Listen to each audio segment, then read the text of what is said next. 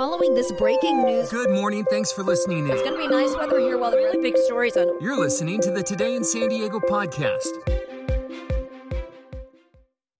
Good morning, everybody. I'm Marianne Kushi. It is Monday morning, May 4th. Hey, Carlsbad, good news for you. All beaches, including the Carlsbad and South Carlsbad state beaches, will be open today starting at 9 this morning with limited use Parking lots are still closed.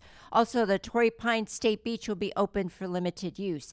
And if you can't keep track of what's open and what's not in our county, we've got a complete list on our website from Vista to Coronado to Poway to places in between. Search cor- coronavirus pandemic. Also, keep a listen later on today to the governor's update as well as the county and San Diego City's updates for any changes to restrictions, which again, you'll find on our NBC7.com website. Search coronavirus pandemic.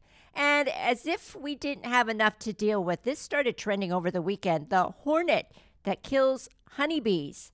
The first spotting of the two inch giant hornet was verified in the U.S. in December. That's according to the Washington State Department of Agriculture. The insect does not generally target people or pets, but is a deadly threat to the already at risk honeybee hives.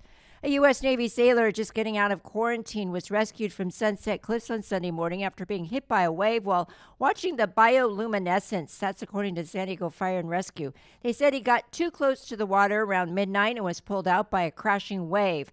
Fire officials say the rescue is a warning to people who are visiting Sunset Cliffs which has attracted huge crowds at night to view the bioluminescence. That the cliffs are unstable and that it's easy to slip.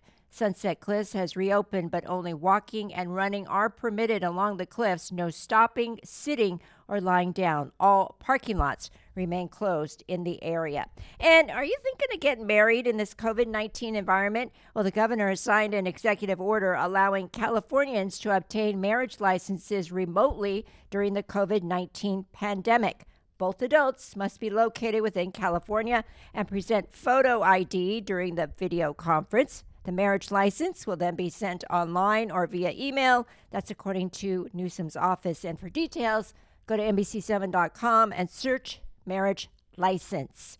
And Sheena's forecast calls for hotter weather ahead. Early clouds, though, today around the South Bay will clear up to sunny skies again with warm afternoon temperatures. You can expect the mid 70s at the coast and low 80s in the inland areas today. But oh, beginning tomorrow, inland valleys will be under a heat advisory through Friday. You can see temperatures into the low 90s later this week, and the coast will be in the 80s. That's great beach walking weather.